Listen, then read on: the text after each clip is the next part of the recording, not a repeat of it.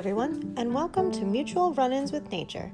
In this podcast, we'll talk about different ecosystems and what they might look like to you as you go out and explore. Hello, everyone. During this podcast, we are going to talk about an ecosystem that can be found across the world, gardens. While gardens are slightly different from other ecosystems because they are man-made, they can still be home to a wide variety of plants and animals. Because they are made by people for many different purposes, including growing food or just being nice to look at, gardens can contain a lot of variety. Today, we will talk about some common garden characteristics and the types of species you will probably find in most gardens. Let's get started. As I mentioned before, gardens can be found almost anywhere. They can be found in backyards, parks, or in cities. Gardens can be grown by a person or family or an entire community. They are a very versatile ecosystem that can serve many different functions, and you will probably not have to travel far to find one. Before we talk about some of the functions gardens can serve, let's talk about some of the species you might find in your local garden. One of the most obvious features of any garden is the plants.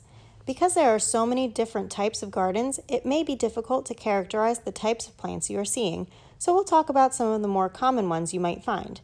One of the most common plant types are fruits and vegetables, since one of the primary reasons people plant gardens are for the food. While the types of vegetables or fruits people plant will be different depending on where the garden is and what they like to eat, some of the most common garden crops include tomatoes, greens, herbs, peppers, and squash. People also usually plant some flowers in their gardens. There are a huge variety of potential flowers you may see in a garden, but one of the most popular is the marigold. Marigolds look like little pom-poms and can be yellow, orange, red, or anywhere in between.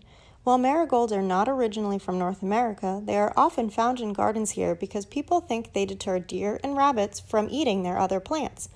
While this is not true, they are still a very popular garden addition. One group of animals that you might see in a garden are bumblebees. The term bumblebee is a term for a group of animals that actually includes two hundred fifty different types of bees or species across the world. Bumblebees are pollinators, which means they use pollen from plants to make their food, and in the process can bring pollen from one flower to another.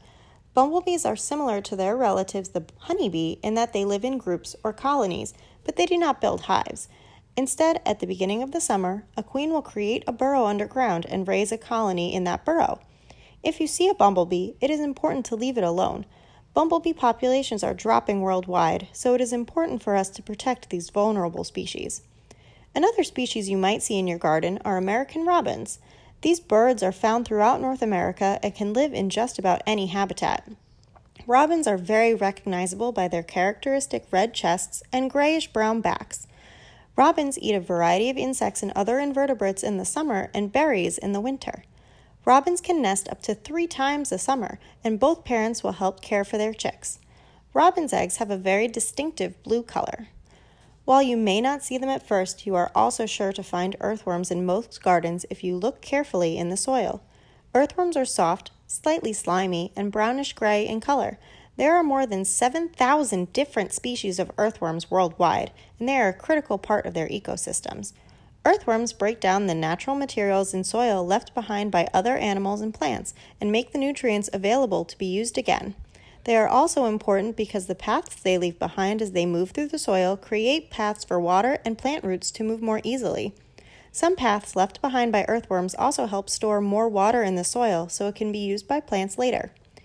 Regardless of where your garden is located, there are some types of animals you should look for in order to tell if your garden ecosystem is healthy. Because of the wide potential of garden type, garden indicator species can be just as varied, but they have some common characteristics. If your garden is healthy, you will probably be able to find some predatory insects like fly species and ladybugs.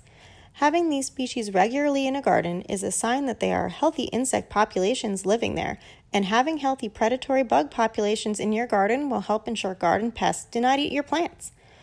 Another sign of a healthy garden is if you can see a lot of birds around it. Many bird species like robins, house wrens, and catbirds all eat insects. If they are spending a lot of time in your garden, it means your garden is doing well, and you can see many elements of a successful food web. If there are no birds in your garden, it can be a sign the ecosystem is not doing well. A common reason for problems in gardens is the overuse of pesticides, which kill all of the insects in the garden, not just the ones causing problems for humans. When there are no insects, birds will typically leave since their food source is gone. Even though they are not all the same, gardens also have some keystone species you should look out for. Earthworms, like the ones we talked about earlier, are an important keystone species. Without earthworms to move the soil and break down old materials, plants would not be able to survive. Another group of animals that are considered keystone species in a garden are pollinators. Pollinators can be a wide variety of animals, including bees and butterflies, and without them, many plants would not be able to survive. Take a look at some of the insects flying around a garden, and you may be surprised how many different types you can see, even if they all looked the same at first. Even though they are made by people, gardens can still be very important ecosystems for a large variety of reasons. Gardens can provide many different ecosystem services for people. One of the first services they provide is food production. Some people live in areas where fruits and vegetables are hard to find, or they are very expensive. Gardens help families who live in these areas have easier access to fresh food. For people in cities, gardens also provide green spaces where people can go and interact with nature. Many studies have shown interacting with nature is an important part of mental health, so for communities with few green spaces, gardens fill a critical service. Gardens can also fill some other ecosystem service needs in cities, including filtering water and turning carbon dioxide into oxygen. Some gardens, like community gardens where many different people use the same space, can help bring people together as well. Gardens can be home to a wide variety of plants and animals and can perform many different ecosystem services for people, just like other natural ecosystems.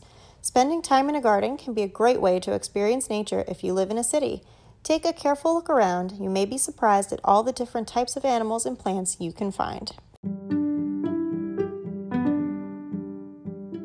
Now that you might know a little more about this ecosystem than you did earlier, we hope you take some time to enjoy the scavenger hunt that we've put together. And be sure to ask your family, friends, and neighbors to join in on the fun. Thanks again for listening to Mutual Run-Ins with Nature. Now, it's time to explore.